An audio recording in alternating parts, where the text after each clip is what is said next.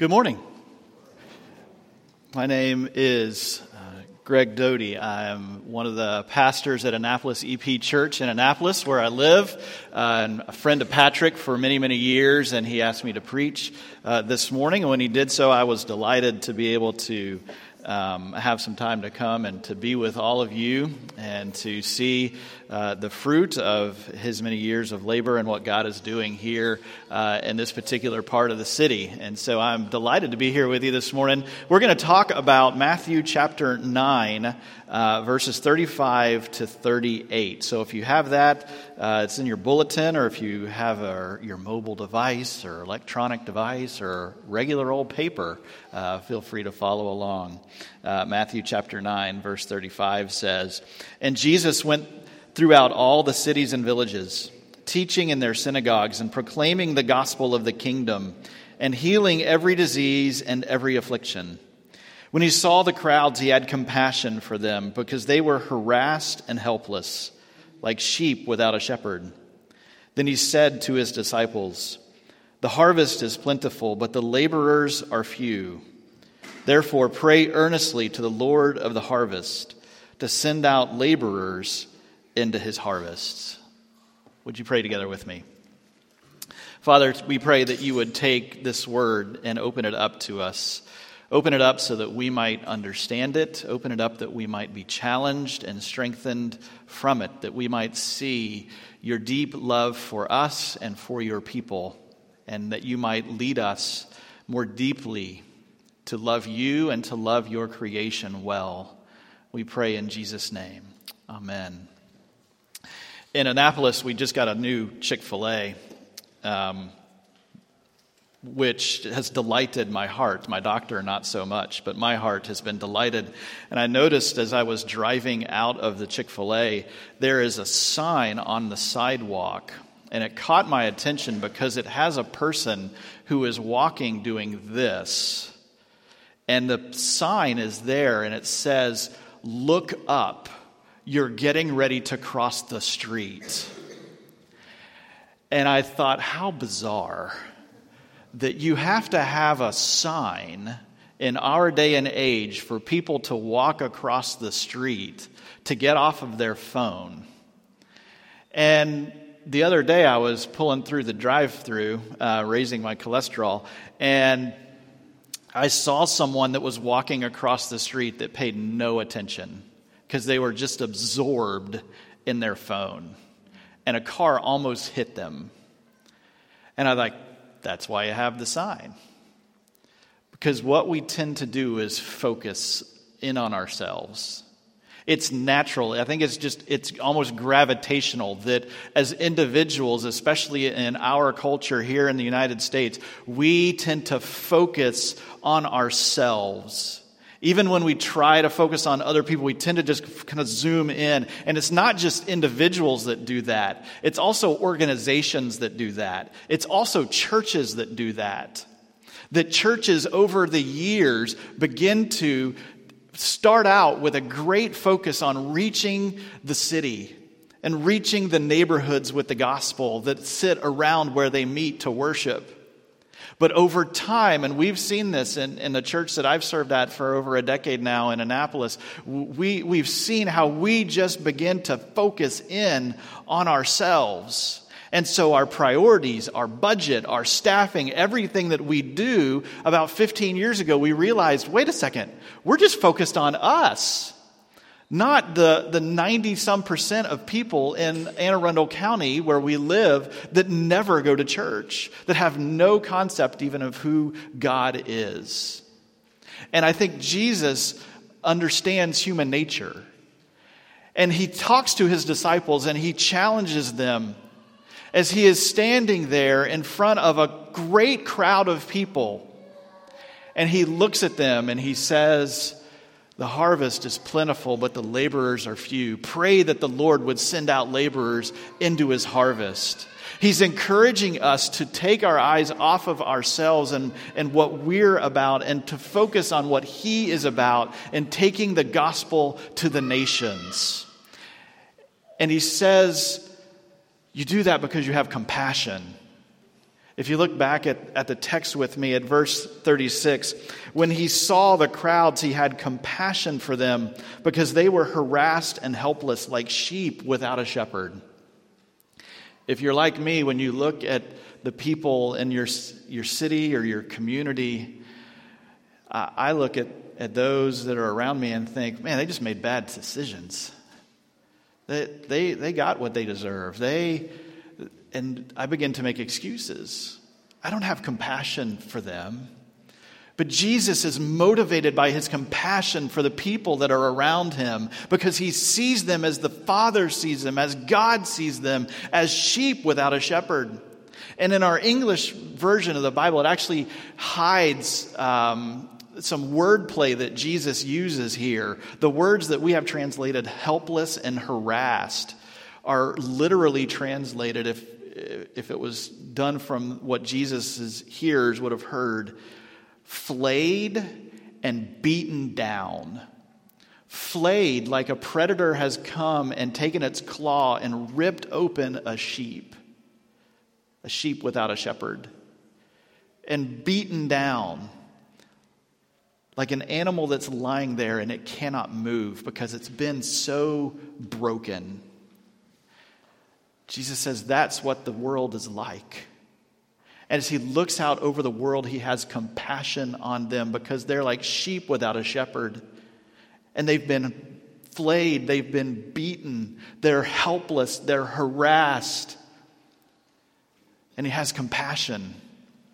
I saw an amazing picture of what com- I think compassion begins to look like a few weeks ago when Hurricane, I think Harvey, there's too many of them. I can't keep track of them anymore. The one that hit Houston, where just everything flooded.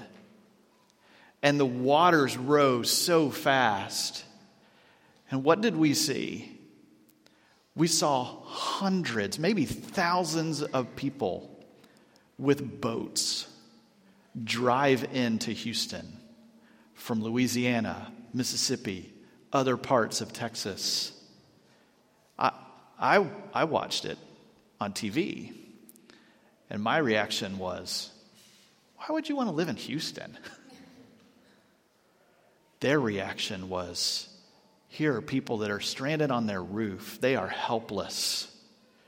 There, there is nothing they can do. We can help. As you look at the city in which God has placed you, how do you view it? Do you view it with compassion as those who are helpless, like sheep without a shepherd? Jesus is moved to, to reach out to this community, to, to the world in which he lived, to which he came, because he had great compassion on them, and he has great compassion on us. And out of that, he says, Look at the world as I do. Have compassion because the world is broken, it's hurting, it's helpless. They're looking for so many things, they're just grabbing at it to give them meaning and purpose and hope in life when the words of life are found in Christ and we have those words. And he's motivated by compassion to reach out with the gospel. And here's what Jesus does. If you look at verse 35, Jesus went throughout all the cities and villages, teaching in their synagogues and proclaiming the gospel of the kingdom and healing every disease and every affliction. It's not just enough to have compassion. We can have, I can watch the news and people in homes that are flooded or going through any kind of natural disaster and think, man, I've got real compassion for them. That stinks.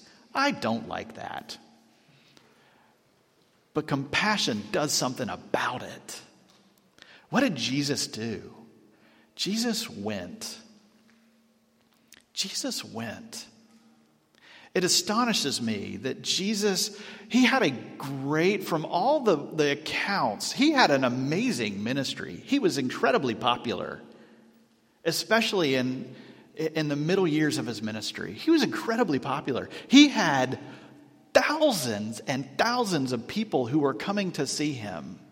And if it was me that had this huge crowd coming, I would have just like put up a tent. I would have sold tickets. I would have, it, turned into like this, this Vegas type of show where I'm going to have a good run for six months here. And people are going to come to me. I don't even need to go on tour anymore. But what did Jesus do? He went. He went to every town and every village. And those words there meaning he went to places that were great. He went to Jerusalem. He went to the big cities around Israel. And he went to the places that were small and minuscule. To places where a Jew wasn't even supposed to go. And he met with thousands of people and he fed them on the side of a hill. And he went to one woman at a well who had five husbands, and the man she was living with then wasn't her husband. And she was at the well at noon to avoid the public shame and humiliation of her life. And Jesus went to her. He went to every town and he went to every village. And he proclaimed the gospel and he healed every disease and every affliction. He went and he spoke the good news of what he was about, of what he was doing, of who he was. And he healed, he took care of their physical needs. And I think we, as we think about what does it look like as, as God calls us to pray for the Lord of the harvest to send out laborers into his harvest field, I believe that it is a call for us as the church to go. To go into this beautiful neighborhood here. I, I have a number of meetings, um, at least one a month or so, with Patrick down the, down the street at the offices. I love coming up here. It's such a beautiful neighborhood that this church is located in. God calls us to go out into this neighborhood, to reach out to it, to share the good news of Jesus through our words and through what we do, that there is brokenness here there is brokenness in the community in which I live. There's brokenness in the community in which you live. In word and in deed. To show the neighborhood, to show this city, we care for you. We care for the, the good of this city through word and deed. And the city may not know, may not want to know those words unless they know that, that we're behind it, that we show it through our deeds. People often don't care what you know until they know that you care. I know that sounds kind of trite, maybe greeting cardish, but I think it's true. People don't care what you know unless they know that you care. The city church, and I believe you do, I believe it's the heart of what this church is about. I've, I've seen it just walking in on the signs and the bulletin through your prayers that you love this city. It's a call to go out, not just to stay here in this building and worship and then, like, okay, we're good, we're done, but to go from here and to go into where God has placed you. And as Jesus is standing around with the disciples, and there's this great crowd that's around him, and he's, he's got compassion on them. And he says to the disciples, Do you, do you see them? Guys, do you see those around you? They're helpless, they're harassed, they're like sheep without a shepherd. At the end, he says, The harvest is plentiful but the laborers are few. Therefore, pray earnestly to the Lord of the harvest to send out laborers into his harvest. Pray earnestly that God would send laborers out. And sometimes when we hear that, maybe that's not the first time you've heard that, uh, that verse or you've heard God uh, say, you know, pray that God would send people out to the mission field. And we can just kind of get lost in that, right? Like, okay, God, I pray that you would send someone else to the mission field. Amen. I want to try to give you a, another picture of something that you can pray for, something that might be a little more tangible. I want to encourage you as a church to pray for 99 and 1. 99 and 1. Pray that God would send 99% of City Church into local missions. 99% of you would go out from here and be actively engaged in word and deed ministry so that the gospel might be taken to this city. Pray that God would send 99% of you because every single person who is a believer in Christ is called to be a missionary. They are. And it's not this curse that you get if you become a believer in Jesus, it's a privilege that you have. As you have the word of life that Jesus died on the cross for your sin that you can be forgiven, that you are brought back into a right relationship with God, that the creator of the universe and you are in relationship with one another, and that when God looks at you, he sees the perfection of Jesus in your place, and he looks at you and he smiles and he says, That's, that's my son, that's my daughter. And out of that, you have the privilege of telling other people about that goodness and about the grace and the mercy that you have been, that you have, uh, been given in Christ. And if you're sitting here, you're like 99%, sweet, I can be the 1%. That'd be awesome. I'd love for you to be the 1%. Because you you might be thinking, oh, that 1%, we don't have to do anything, right? Wrong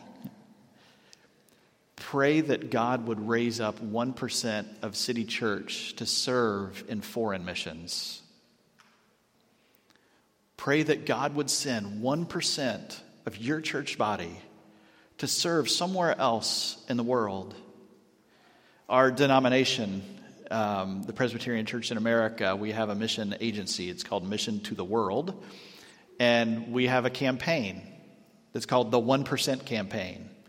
We are praying over the next 10 years that God would raise up 1%, that churches would tithe 1% of their membership into foreign missions. And so, when we as a denomination started that uh, prayer about uh, a little less than two years ago, I began to pray that.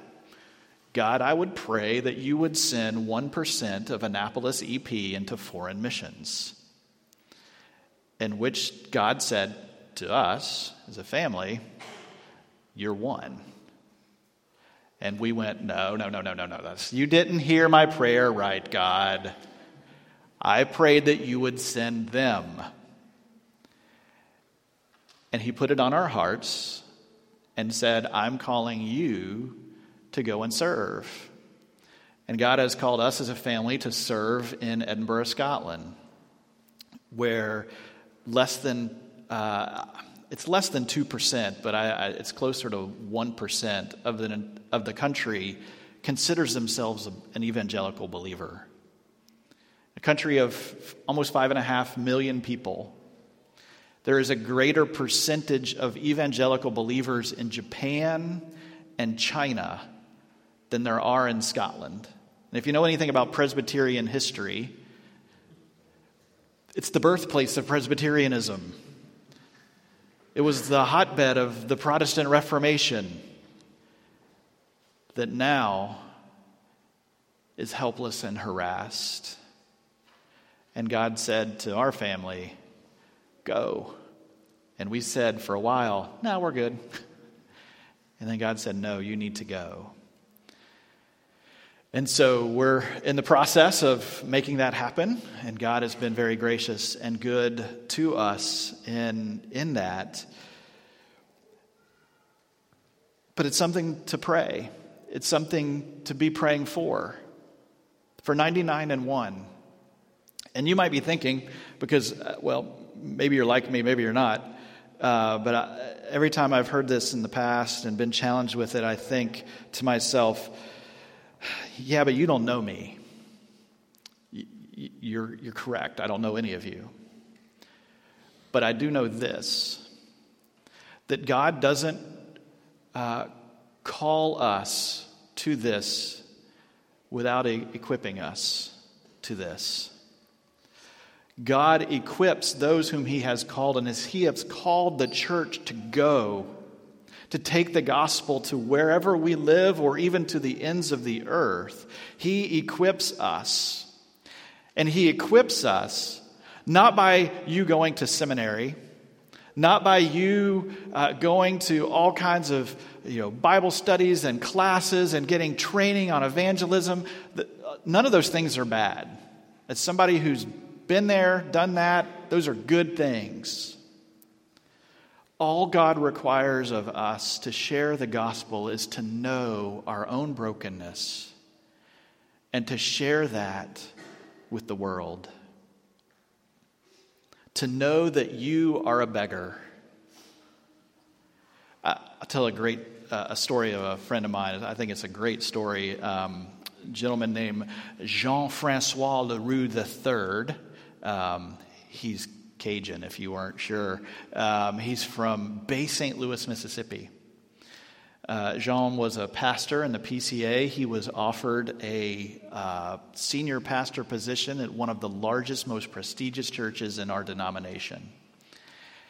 And the week he was offered that job, Hurricane Katrina hit. Hurricane Katrina wiped out Bay St. Louis, Mississippi. And when I say wiped out, I mean whew, there was nothing but slabs of homes left from the beach four miles inland. And Jean LaRue said, I, I, I can't take this job. I have to go home. Because there, there are people there that need the church to step up for their lives to be put back together. And I'm going to go there and I want to plant a church. And so he left his wife and his family back where he was in Tennessee, and he and a couple of his friends moved to Bay St. Louis and lived in a tent to begin the recovery efforts. And if you know anything about southern Mississippi, even in the winter, it's hot and sticky. He was there in the late summer. And he's living in a tent in a place where there's no electricity, there's very little food coming in. He's like, for a month, we ate Vienna sausages in a can, canned tuna, canned chicken, potato chips in a bag, and bottled water, three meals a day.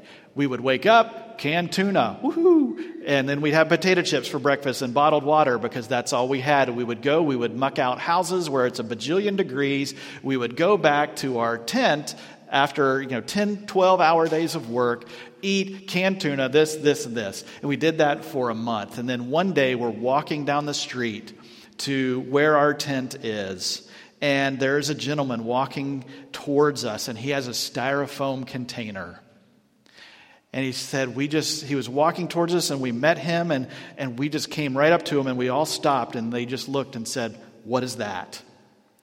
And the gentleman opened the container, and the steam began to pour out roast beef, mashed potatoes and gravy, green beans, and a yeast roll with butter. And he's like, you could just smell the yeast roll. And we all looked up as one and we said, Where? And the gentleman pointed the direction from which he had come and said, The Baptists are feeding people just right down there and we ran and were fed. C.S. Lewis says that a missionary is simply a beggar telling other beggars where to find bread. You have the bread of life that's been given to you in Jesus. You have Him. Let the aroma of Jesus pour off of you into the city in which God has called you to live, so that other people simply come to you and say, Where? And you point them to Jesus. Simply as a beggar, telling other beggars where to find bread. That's all you need. You don't need a fancy degree. You don't need apologetics courses. Those are good. Take them if you can. But simply be a beggar, telling other beggars where you have found bread and in the person of Jesus. Let me pray for us.